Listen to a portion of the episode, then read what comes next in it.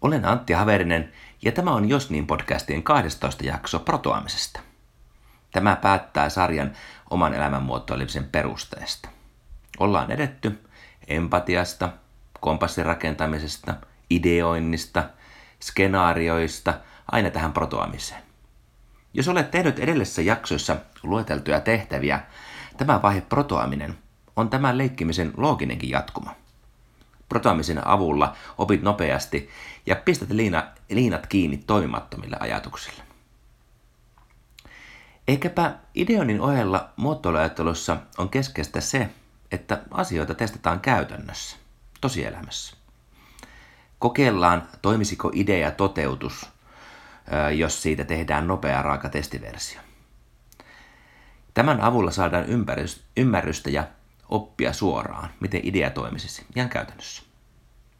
Tämä protoileminen on paitsi luovaa toimintaa myös erittäin suurelta osilta ihan järkevää.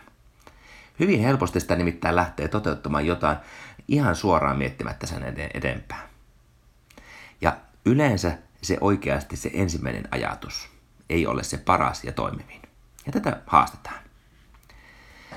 Oman elämän muotoilussa life designissa toimitaan samalla tavalla, tavalla kuin muotoiluajattelussa. Ja, ja erityisesti hyödynnetään ää, life design interview-tekniikkaa, siis haastatteluita. Kun olet siis tehnyt niitä skenaarioita ja kirjannut ylös kysymyksiä niistä ja hahmotelmia, ne luovat pohjaa life design haastatteluihin. Eli protoaminen on oikeastaan sitä, että lähdet tutkimaan tähän mennessä nousseita hahmotelmiasi ja siihen liittyviä kysymyksiä juuri sellaiselta ja sellaiselta ihmiseltä, joka tekee jo sellaista, mistä haaveilet.